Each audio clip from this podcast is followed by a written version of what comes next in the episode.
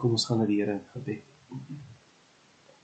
Hemelse Vader, dankie dat ons nou na U toe kan kom. En U vra dat die Heilige Gees by ons sal wees by my dat geen gehoesery of enige so iets in die pad van U woord sal staan en van U mense om U woord te hoor nie, ook die feit dat dit vreemd is om nou eintlik ek dink die eerste keer ooit wat ek so iets beleef wat mense nou op die skerm na my moet kyk en ek nie daar kan wees nie. Here, ek weet dis nie die gewenste situasie of die beste situasie nie. Die beste is dat ons by mekaar mag wees, ehm um, net soos u nie 'n video vir ons gestuur het aarde toe nie, maar jouself het gekom mens geword onder ons kom woon. Ek wil dat u nou met ons praat en dat ons 'n 'n oor sal hê wat hoor en dat u swaar ons harte penetreer en dit oopvlek en ons wys waar ons ons moet bekeer, waar ons moet verander, waar ons moet groei, waar ons moet leer, waar ons nog nie verstaan nie. En dat ons soos Jesus sal word. Ons bid dit in Jesus naam. Amen. So Lukas 6 is waar jy jou Bybel kan oopmaak asseblief. Lukas hoofstuk 6 En ons gaan kyk van vers 37 tot 42. Lukas 6:37 tot 42.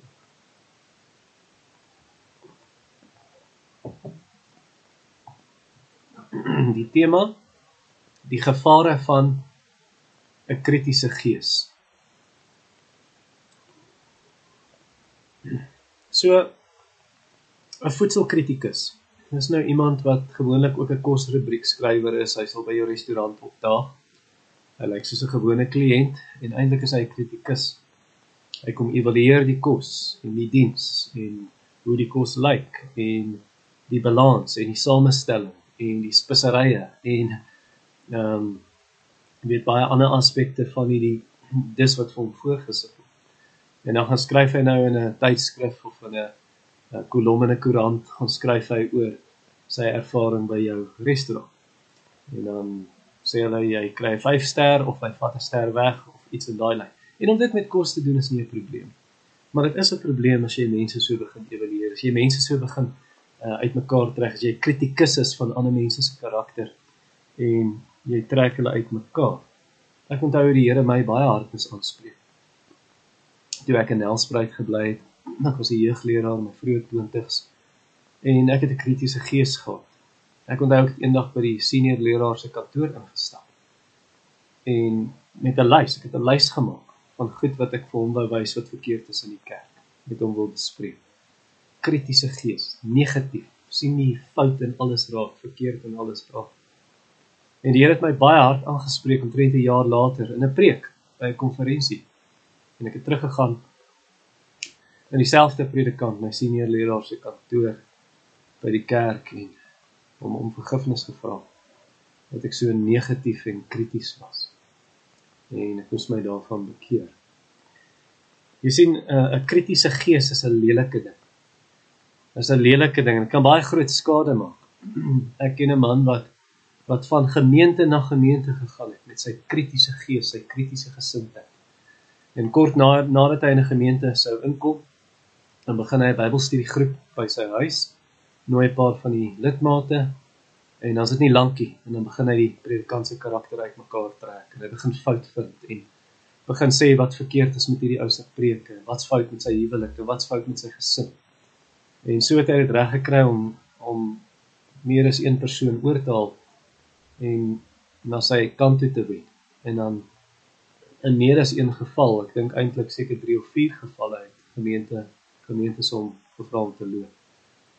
Ehm um, want hy het so probleme gemaak by kerke. So ek dink as ek dit hoor, ons het op Jesus se lering ag gee. Ons moet luister na wat Jesus sê. Ons moet ons eie harte ondersoek en vir die Here vra, skuil daar miskien ergens in my 'n kritiese gees. So kom ons kyk daarna ehm um, twee gevare van 'n kritiese gees. Die eerste een is as jy benadeel jouself. En dis in vers 37 en 38. Ek lees vir julle die ou vertaling. Vers 37: Jesus sê en julle moenie oordeel nie. dan sal julle nooit geoordeel word. Julle moenie veroordeel nie, dan sal julle nooit veroordeel word. Spreek vry of vergewe. Dan sal julle vrygespreek word. Gee en aan julle sal gegee word. 'n Goeie ma wat ingedruk en geskit en oorlopend is, sal hulle in jul skoot gee. Want met dieselfde maat waarmee jy meet, sal weer vir julle gemeet word. So eerstens soos ek gesê het, as jy jy benadeel jouself. As jy 'n kritiese gees het. Joel Osteen is 'n bekende Amerikaanse prediker. Ligweg prosperity, maar prosperity genoeg. Um, grootste kerk in die VSA. En Joel Osteen, ek het 'n onderhoud gesien wat gevoer is met hom deur Larry King. Larry King live op CNN International by nuuskanaal. Jy vra Larry King vir my sê so jy glo jy is gered deur Jesus? Ja. So dit beteken Jode wat nie in Jesus glo nie en moslems alles nie gered nie. Hulle gaan hel toe. En toe toe wil hy net die vraag direk aan. Well, well you you know um I can't judge people's hearts. En toe sê hy maar, maar glo jy Jesus is die verlosser? En ja ja, ek glo dit. Maar dan sê jy mos wat dan van Jode en Moslems? Wat van die ateës? Wel ek weet nie sê hy. Um I'll let God be the judge of that. You know my father was in India and I saw some Hindus there and they really loved God. So who, who am I to judge? In 2013 toe het Paus Fransis gesê Ek haal aan if a person is gay and seeks God and has goodwill, who am I to judge? Altyd daai voorbeelde wat ek nou vir jou gegee het, is gebou op 'n verkeerde verstaan van Jesus se woord. Mense verstaan nie wat Jesus hier sê wanneer hy sê moenie oordeel nie. En baie mense misbruik daai verse. Jesus bedoel nie hierso o jy jy mag nie sê as iets verkeerd is nie. Nee, God het ons oordeelkundigheid gegee. Hy het ons oordeelsvermoë gegee om te weet as iets waar of vals is, as iets reg of verkeerd is, as iets goed of sleg is. En hoekom anders sal Jesus net 'n paar verse later sê in vers 43 tot 45 waar Jesus sê hy praat van bome, goeie bome, slegte bome, goeie vrugte, slegte vrugte. Jy kan tog onderskei wat's goed en sleg. In Matteus wanneer Jesus hierdie lering gee ook oor ehm um, moenie oordeel nie. Net 'n paar verse later dan sê hy moenie wat heilig is vir die honde gooi of jou jou parels vir die varke of wat heilig is vir die honde gooi nie. Anders dan sal die honde omdraai en jou verskeer die parels gaan die varke gaan nie die parels oor hulle voete vertrap. Hoe weet jy wie se vark, wie se hond as jy nie mag oordeel? Of verder af in in Matteus 7 dan sê Jesus pas op vir die wolwe en skaapsklere. Jy gaan 'n boom aan sy vrugte ken sê. Hoe gaan jy dit weet as jy nie mag oordeel? So natuurlik mag ons oordeel, oordeelkundigheid hê, oordeelsvermoë hê. Die Here wil mos nie hê jy moet naïef wees nie. Jy moet onkundig wees nie. Hy wil hê jy moet kan onderskei. Hy self sê in Johannes 7 vers 24: Oordeel met 'n regte oordeel. So ons moet kan oordeel. So moenie soos party mense wees, jy weet hulle gebruik hierdie verse om hulle sonde te verskoon en dan sê hulle vir jou, "Maar jy mag my nie oordeel." En is eintlik net om weg te kom met hulle sonde wat hulle aan ander doen. Moet ook nie hierdie verse gebruik om te sê 'n gemeente mag nie kerkdissipline toepas nie want nou oordeel julle mense. Die Bybel sê ons moet oordeel deur kerkdissipline. Gaan lees 1 Korintiërs 5. Hy gebruik tot die woord oordeel die persoon. So dis God se oordeel wat ons dan toepas as kerkdissipline reg en Bybels toegepas word. Want as jy so gaan begin redeneer soos hierdie mense, jy mag nie oordeel. Wat gaan jy sê van die regering? Gaan jy sê o, julle mag nie misdadigers vang nie. Jy mag nie 'n skelm vang nie. Jy mag nie 'n moordenaar toesluit nie. Jy mag nie 'n verkragter straf nie. Jy mag nie oordeel nie. Nee, natuurlik moet hulle oordeel. Jy moet God se oordeel toepas oor die misdadiger Romeine 13 vers 4. So is baie duidelik. Jesus is nie daarteen dat jy God se woord toepas en God se woord gebruik om 'n oordeel uit te spreek. Om te sê wel hier's wat God se woord sê. So dan moet dit verkeerd wees. So byvoorbeeld as jy sou sê dit is sonde om leuns te vertel. En as jy jou nie bekeer van leuns nie, gaan jy altyd Openbaring 21 vers 8. Jy mag so oordeel. Dit is nie verkeerd nie. Wat ons nie moet doen is ons moenie mense se motiewe begin oordeel. Want ek en jy ken nie mense se harte. In 1 Korintiërs 4 vers 5. Ons moet mense nie op grys areas begin oordeel nie. Grys areas iets wat die Bybel nie beveel of verbied. So byvoorbeeld Romeine 14 vers 13 sê dit nie moet mekaar nie oordeel. So byvoorbeeld ek ken 'n man wat vir my gesê het baie jare terug en sy vrou was 'n toegewyde Christen, maar sy het 'n gewoonte sonde in haar lewe gehad. Sy was verslaaf aan tabak. Sy het gesukkel om daarvan ontslae te raak. En toe sê hy is onmoontlik dat my vrou 'n Christen kan wees. Christen sal nie rook nie. 'n Ander man wat ek uh, ken, hy het ook gepraat van mense wat rook en toe sê hulle kyk hoe openlik sondig hulle. Hulle is hulle is nie eens bang nie, hulle sondig so openlik voor almal rook hulle. So dit wys net hulle kan nie Christen wees nie. Kan nie Christen wees as so openlik sondig. Nou uh Bybel verbied nie en die Bybel beveel nie. Weet hy sê ons moenie verslaaf wees nie al daai goed, maar dit geld ook vir Coca-Cola. So ons mag oordeel oor mense se dade. Ons moet oordeel oor mense se dade en woorde. Want as jy nie oordeelkundigheid het en beoordeel nie, hoe gaan jy weet o, hierdie is 'n goeie voorbeeld ek moet dit volg? Dis 'n slegte voorbeeld ek moet dit vir my as jy hierdie gesindheid het. Nee, mag jy oordeel nie, mag jy oordeel nie.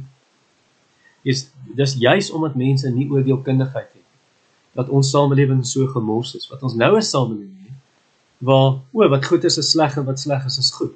Jesaja 5 vers 20. Want mense het nie oordeelsvoor want jy mag mos nou nie oordeel. So wat bedoel Jesus?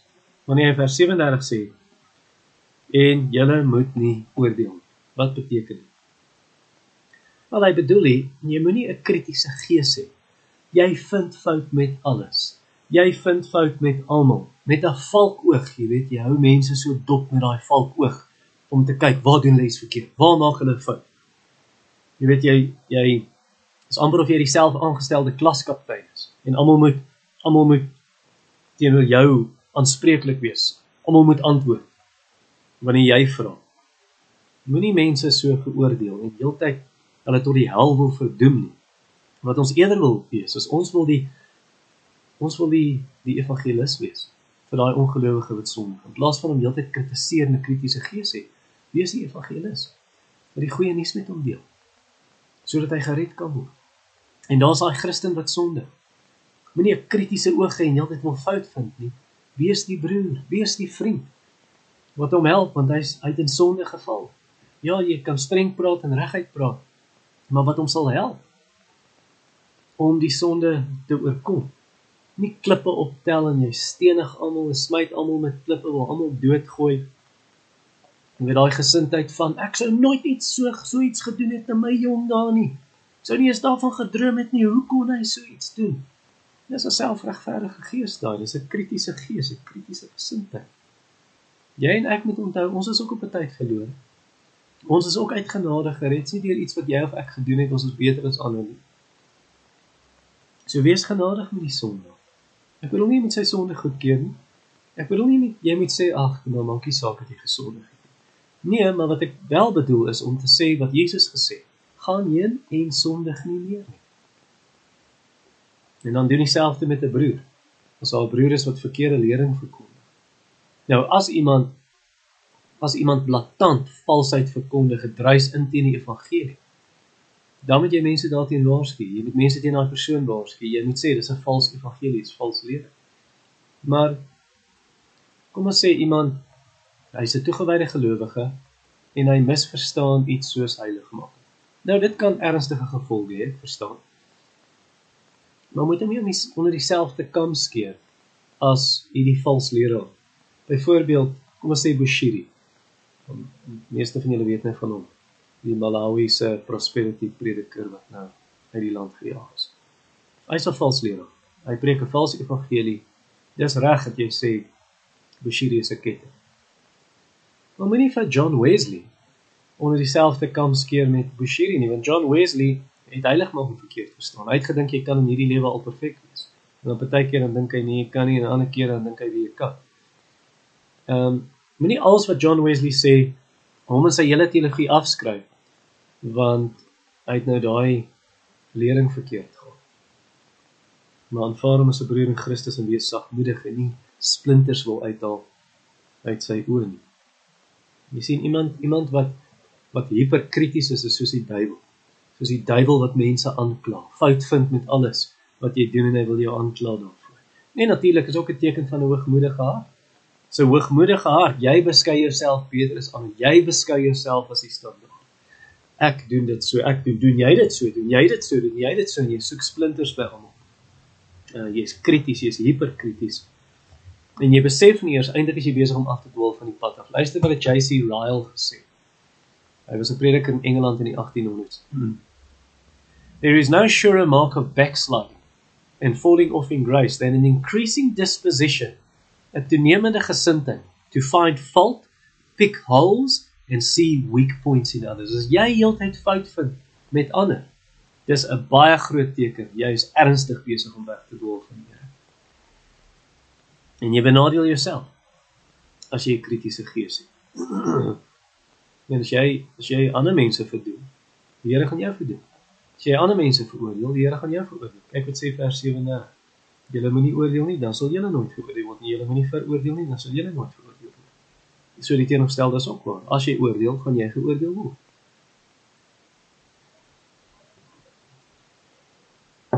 So, hoe kan dit anders wees? Hoe kan dit anders wees as dat die Here jou gaan veroordeel? En die Here jou gaan verdoem ook.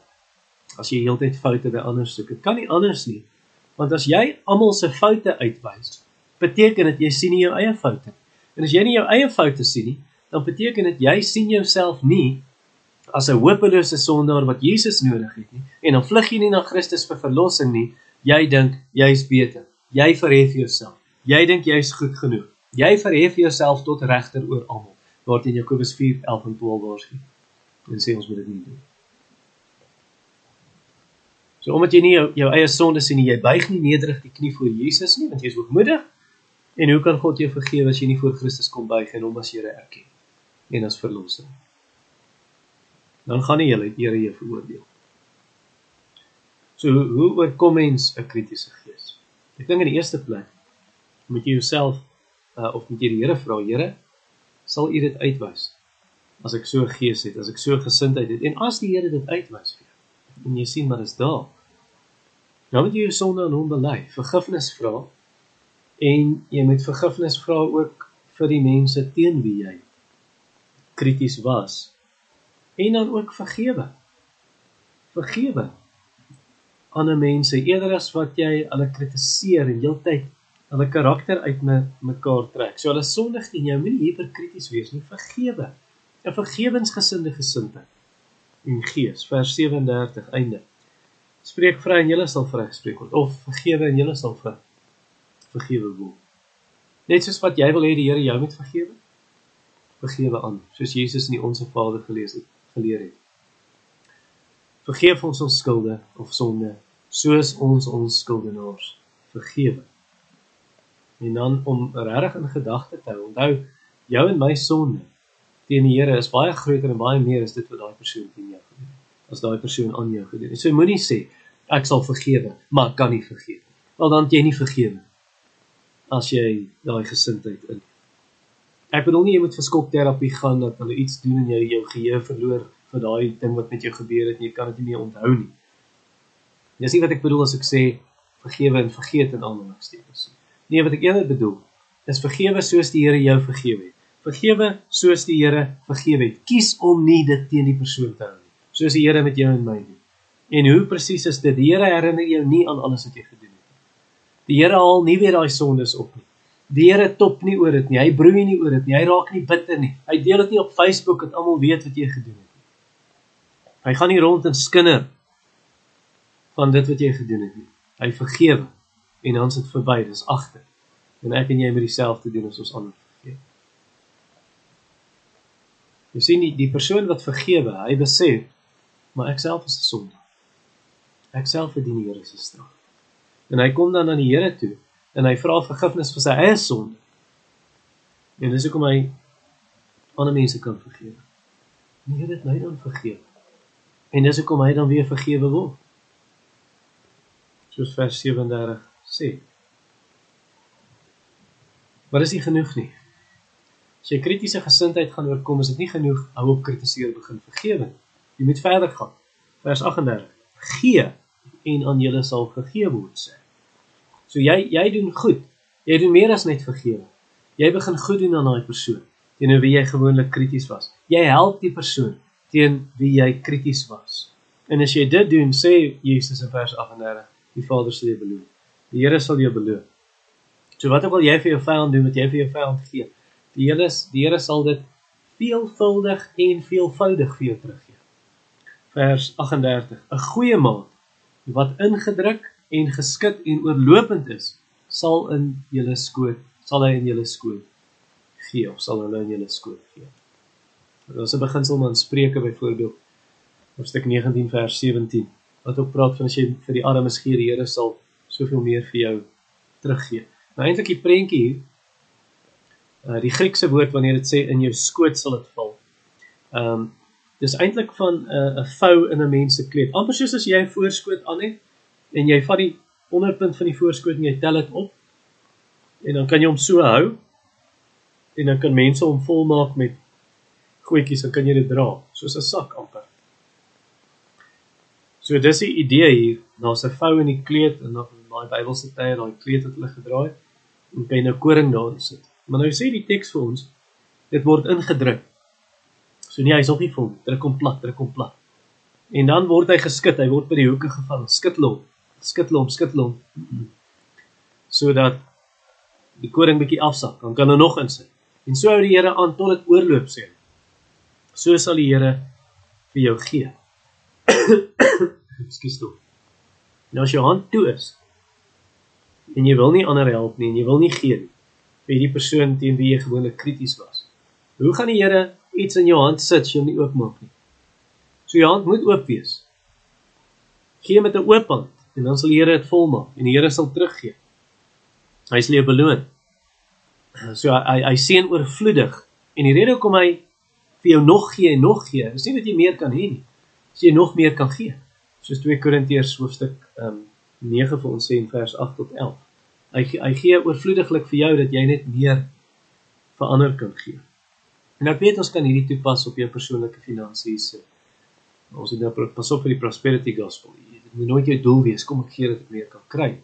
Maar maar dit gaan nie gevolg wees wat jy saai gaan jy maak. Ehm um, 2 Korintiërs 9 vers 6. So dit kan vir die gemeente se finansies geld, kan vir jou finansies geld. Spreuke 3 vers 9 en 10. Ehm um, as jy synig is, gaan jy net minder en minder hê. Maar as jy vrygewig is, sal jy meer en meer hê. Dis die beginsel van van die koninkryk. Spreuke 11:24 praat ook al van. OK, maar hier gaan dit nie oor persoonlike finansies hoofsaaklik of oor die gemeente se finansies. Hier sit 'n beginsel van om vrygewig te wees en gaaf te wees en goed te doen en te help daai persoon teen wie jy gewoonlik krities was en 'n hiperkritiese gees gehad. Hoop aan jou vyand in nood soos ons in die vorige teks gesien het in Lukas 6 van vers 27 af toe dit gepreek het. Wees lief vir jou vyand en dan noem hy al die goed wat jy moet doen om jou vyand lief te hê. Onder andere as hy honger is, gee hom iets om te eet, sy dors is, gee hom iets om te drink. Romeine 12 vers 20. So manier rondgaan en kritiek uitdeel. Gaan eerder rond en deel goeie dinge uit vir die teenoor wie jy versoek word om krities te wees. Daai mense wat jou irriteer.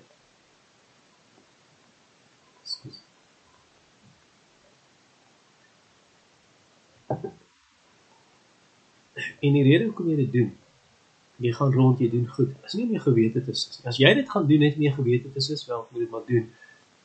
Dan gaan jy met 'n teelepel gee vir mense. Dit moet goed doen. Dis die teelepel. Meer wat jy eerder wil doen, is gee met 'n skop graan. Gee 'n trokvrag en dan sal die Here jou oorvloed seën. Hy sal dieselfde vir jou doen vers 38 met die maat waarmee jy meet sal vir julle gemeet word. Einde van die vers. Tweedens tweede gevaar van 'n kritiese gees. Die eerste een het ons gesê is jy benadeel jouself. Die tweede een jy benadeel jouself en aan. Nou gaan dit 'n trappie verder. Vers 39 tot 42. En hy het vir hulle gelykenis uitgespreek. 'n Blinde kan tog nie blinde lei nie. Sal hulle nie altyd in die sloot val nie? 'n Leerling is nie bo sy meester nie. Maar elkeen wat volleerd is, sal soos sy meester wees. Waarom sien jy die splint in jou broer se oog? Die oog van jou broer, maar die balk wat in jou eie oog is, merk jy nie op nie. Hoe kan jy vir jou broer sê, broeder, wat my toe die splinter wat in jou oog is uithaal? Terwyl jy self 'n balk, die balk wat in jou oog is nie sien nie. Skyn heilige, haal eers die balk uit jou oog uit.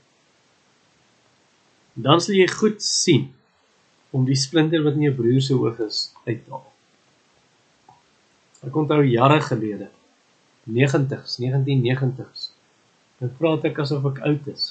Dis ander mense wat van die 50s, die 60s en die 20 nee, daarom nie van die 20s kom praat nie. Maar ehm um, in die 1990s was daar 'n advertensie op TV, 'n ruile advertensie van 'n uh, ruile sjokolade, nee, van 'n seentjie wat na die dieretuin toe gaan. Dit is sy laaste ruile. Voor hom eet sien hy die olifantjie in die olifanthokke en olifante loop verby en hy roep: "Hey, Timbo!" En dan hardloop die olifantjie na hom toe en hy steek die roulo uit en die olifant se slurp kom van hierdie kant af en hy strek vir die roulo en die seentjie strek en die olifant strek en dan vat die seentjie die roulo terug, druk hom in sy mond, eet hom en dan terg hy die olifant. Nee, ek het die roulo gekry. Jare later dan die man is nou, seentjie is nou 'n groot man. Dan sê hy uh, in die dorp en dan sal parade in die straat. En dan loop olifante verby en dan tik hy hy kyk af en dan tik 'n olifant hom op sy skouer met die slip. En dan as hy opkyk, klap die olifant hom deur die gesig. Dis dieselfde olifant wat onthou wat daai seentjie nog gedoen het. Uh, rede kom ek dit vertel, net om vir jou te sê, ek onthou daai advertensie want daar was humor in. Humor help ons om dinge vas te lê. Humor help ons om dinge in baie gevalle beter te onthou. Dis presies wat Jesus hier doen. Hy gebruik daai tegniek, daai taktik wanneer hy sy lering gee. Hy gebruik twee baie humoristiese illustrasies om sy sy boodskap en sy lering vas te lê en vas te sement dat dit onvergeetlik is vir ons. So die eerste een is van twee blinde mense wat in 'n sloot val. Jy kan amper sien. Hier is hier een blinde ou, hy staan met sy stok. 'n Ander blinde kom, hy voel ook rond en hy voel hierdie ou se stok en hy sê hallo en hy voel maar hierdie ou is ook blind. En hy sê o, as jy blind, kom ek lei jou. En hierdie ou weet nie die ander man is blind nie. En die ou wat voorstap, hy lei hom. Dan sien jy hoe hoe struikel hy oor iets en hy val in 'n put of in 'n sloot en die ander een agterna boop. Dis humoristies om te sê jy stupid, jy kan nie wat 'n blinde ou, blinde ou lei nie. Matteus 15:14 gebruik Jesus dieselfde ding. Dit is presies so as jy 'n kritiese gees het sien. As jy gedurig fout vind met ander mense, jy sien al die probleme wat hulle het. Jesus se les is jy's die blinde. Jy's blind vir jou eie sonde. Jy sien nie jou eie foute nie. Jy is nie gekwalifiseer om ander mense se foute uit te wys nie, want jy sien nie eens jou eie. Jy sien nie eens akkuraat nie. Jy kan nie ander mense help om hulle sonde te oorkom nie. Jy doen nie ek oorkom nie eens jou eie. So die die hiperkritiese persoon, hy het gewoonlik uit nie 'n leerbare gees nie. Hy wil nie by ander mense leer nie. Hy sien homself as God se gesalfde leermeester wat vir ander hulle foute gaan wys, wat ander mense gaan help. Hy moet heeltyd mense regwys en wys waar hulle verkeerd is. 'n Nederige persoon aan die ander kant. Hy is 'n persoon uit 'n leerbare gees. Hy's soos 'n kind. Hy kom sit aan die voete van Jesus. Hy verneder homself. Hy verhef homself nie bo ander nie, verneder homself. Kom sit aan Jesus se voete. Hy wil leer. Hy wil leer by mense wat soos Jesus is. En op die einde word hy meer en meer soos Jesus. En hy self het dan die regte gesindheid. En nou kan hy met 'n sagmoedige gesindheid deernis omgee liefde ontferming kan hy mense help um, en hulle die pad wys om vry te kom van hulle sonde. Vers 40 so vers 39 hierdie illustrasie blinde wat die blinde hulle val die sloot vers 40 'n leerling is nie bo sy leermeester nie maar elkeen wat volleerd is sal so sy meester wees. Ek wil soos Jesus wees. Leer by Jesus, moenie hoogmoedig wees kom ek leer jou nie. Nee, word geleer. En leer by Jesus en dan weet jy hoe om ander te help wanneer hulle in sonde val. So. Voor jy iemand kritiseer, voor jy 'n kritiese gees het, voor jy mense oor hulle sonde aanspreek. En ek sê nie jy kan nie, die Bybel sê ons moet. Maar voor jy dit doen, bid eers. En as dit nodig is, bid vir 'n paar dae dat jy elke dag tyds afsonder om te bid oor daai saak. Wanneer jy met hierdie persoon moet praat en dan vra jy die Here, Here, reinig my hart.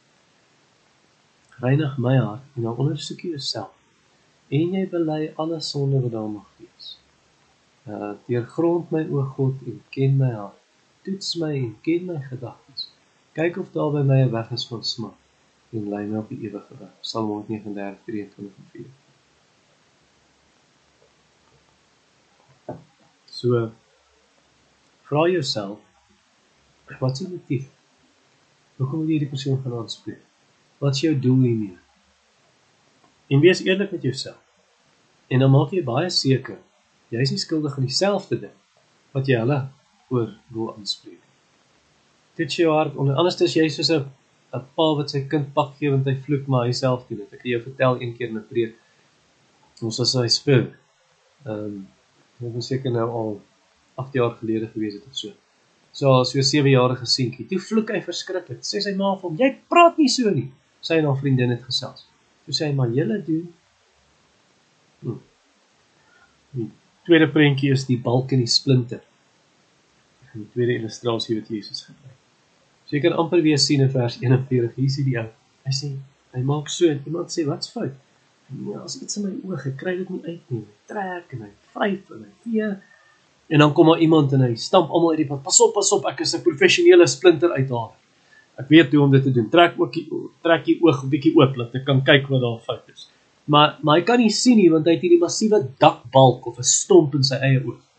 Kan amper sien hoe hy probeer uitkom by die ou met die splinter maar hy stamp hom met die balk absolute sotlikheid en dwaasheid. Dis humoristies wat Jesus sê. Hy vertel. En dis hoe iemand met 'n kritiese gees is. En Jesus sê in vers 42, jy wil nou sê broer, laat ek die splinter uithaal. Hy sê in vers 42b, hy sê jou gefeinste, jou skynheilige, jy skynheilig man. Hoekom is die persoon skynheilig? Hy skynheilig want hy steek sy eie sonde weg. Hoekom dink jy soek hy splinters by almal? Hy wys almal se splinters uit dat niemand agterkom hier's 'n massiewe balk wat by sy oog, 'n dakbalk by sy oog uitsteek. Dis hoekom hy krities is oor hom. Want laat kom ons fokus op hulle sonde, niemand my sonde sien. En dis eintlik wat aangaan. Jesus sê jy jy skyn heilig. Dit het nie te lank terug met my gebeur nie wat 'n man 'n ander persoon baie sleg gesê. Sê daai ou is sis en so en daai ou doen hierdie sonde en hierdie sonde en so aan. Daai ou wat die kritiek gelewer het, het ek uitgevind 'n dag later is skuldig aan presies dieselfde sonde wat hy uitgewys het in die ander persoon. Skynheilig, skynheilig. 'n Vriend van my het so 'n ervaring gehad in sy gemeente van 'n man wat sy vrou beskuldig het. Ek dink sy is besig met egbreek. Sy het 'n buiteegtelike verhouding. En die waarheid is, hy was besig met 'n buiteegtelike En toe vind my vriend dit uit en hy konfronteer hom daaroor die ou stom geslaan. Hoe het jy dit uitgevind? Jy sien so splinters maar jy het 'n balk in jou oog. So die die hiperkritiese persoon eintlik hy skuldig aan 'n dubbele sonde. Hy skuldig aan dat hy breek heeltyd ander mense af, vernietig hulle reputasie, maar hy's ook skuldig daaraan hy steek sy eie sonde weg. Hy probeer daai dinge wegsteek, niemand moet my sonde sien nie en hy hy hy ignoreer die sonde in sy lewe. Hy deel nie daarmee nie, hy handel nie daarmee. En totdat so iemand nie in sy eie hart kyk, eerder as heeltyd vir ander mense kyk, nie sal maar min hoop. So vra jouself. Dis nou als teorie en ons praat van daai persoon, daai persoon. Kom ons bring dit huis toe. Vra jouself, het jy 'n kritiese gees? Is daar 'n kritiese gesindheid wat in jou skuil? Jy weet jy daai daai balk in jou oog. Wel, Jesus spreek dit baie sterk en ernstig aan. Hy bedoel nie hy bedoel nie jy moenie mense help om die splinters uit hulle oë te haal. Dis nie wat hy gesê het. Wat hy sê in hierdie teks. Haal eers die balk uit jou oë. Dan kan jy mooi sien. Haal eers daai kritiese gesindheid uit jou. Dan sal jy mooi sien sodat jy ander mense kan help om die splinter uit hulle oë te haal, soos Matteus 7 vers 1 tot 5 sê. En as die balk uit is, dan kan jy met die regte gesindheid help. Nou is jou gesindheid, joh. Ek weet hoe dit voel om vergewe te word. Ek weet hoe dit is om groot sonde in my lewe te hê. En ek's vry. Dit is so verligtend. Die Here het my vrygemaak. Die Here het my vergewe. Die Here het my herstel. Kan ek jou ook help? Ek wil hê jy moet ook weet hoe dit voel. Dis maar Galasiërs 6. As iemand eenwel deur een of ander misdaad oorval word of sonde oorval word by broers, met die wat geestelik is, So iemand reghelp in 'n gees van sagmoedigheid. Terwyl jy op jouself leer dat jy nie ook versoek word nie. Dra mekaar se laste en vervul so die wet van Christus. Nou kom jy met sagmoedigheid. Nou kom jy in liefde, nie om te kritiseer en te veg en te beklei. En ek dink as elkeen van ons so doen, ehm um, daar sal vergifnis wees. Daar sal versoening wees. Daar sal genesing wees. Daar sal herstel wees. Daar sal eenheid wees. Amper soos in 'n 'n storie wat ek gelees het in 'n boek en dit regtig gebeur hierdie van 'n predikant. Ek dink hy is hulle sy regte naam nie. Sy naam is Maak in die boek. Ehm um, die ou gee illustrasie en die vrou se naam is Donna. En Maak en Donna het 'n groot daar was 'n verdeeldheid gekom tussen hulle en die ouderlinge van die gemeente want toe die senior leraar aftree, toe hy nou weg is uit die gemeente. Toe hoop Maak, goed, hulle gaan my nou aanstel as senior leraar. Maar toe by gemeentevergadering toe bevraagteken die lidmate sommer openlik sy bekwaamheid om dit te doen. En die ouderlinge het niks gedoen om hom te ondersteun en te sê nee maar moet hom nie afbreek nie en so. En dit maak bitter. En die ouderlinge was kwaad. En die ouderlinge het geskinder van hom. Hy het geskinder van hom en sy vrou het geskinder van die ouderlinge. Gemeentelede het begin skinder. Vir 6 maande het dit so aangegaan. En toe is daar in FSA iets wat genoem word Peacemaker Ministries. Ken Sandy het 'n boek geskryf oor Peacemaker. En toe vra die ouderlinge, jy wil julle ons nie kom help om hierdie lelike ding, hierdie sweer te kom, die infeksie te kom uithaal, die, die lelik te kom oplos nie.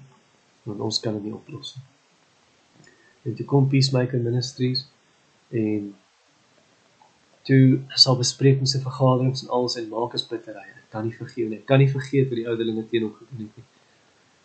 En uiteindelik toe sal gemeente vergadering en voor die hele gemeente toe staan die ouderlinge op een vir een en hulle bely hulle eie sonde, hoe hulle gesondig het teen Pastor Maak en sy vrou en hulle vergifnis gevra en geskinder het en en hom sleg behandel het en nie opgekom het vir hom nie.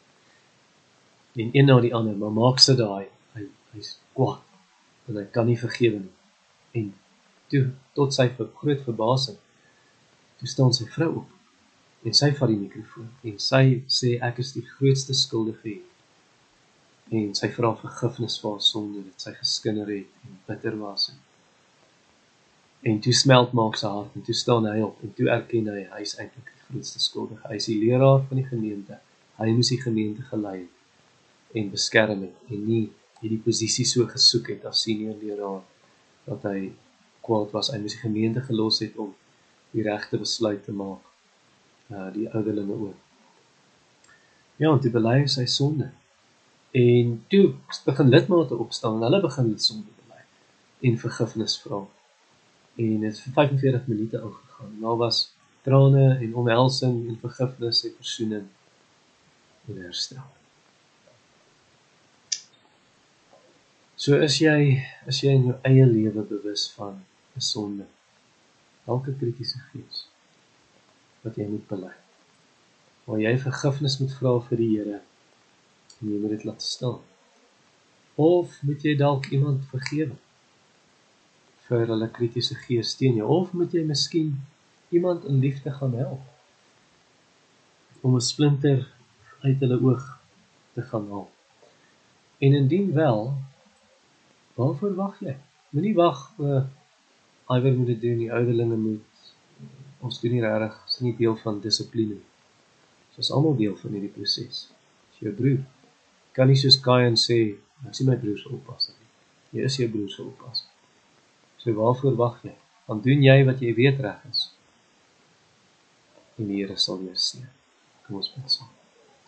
Vader, baie dankie vir u woord wat u so op ons harte druk en ek dink almal van ons moet kom voor u en erken ons het nie altyd reg gedoen nie. Selfs in hierdie oomblik waar ons moet bely en erken. Ehm um, alles in ons eie harte is nie reg nie. Bid dat U ons was, reinig, vergewe. Deur die kruisdood van Jesus Christus, die bloed van die lam wat die sonde van die wêreld wegneem. Herstel asseblief verhoudings, gesindhede en bring U vergifnis en genesing vir ons siele. in Jesus naam. Amen.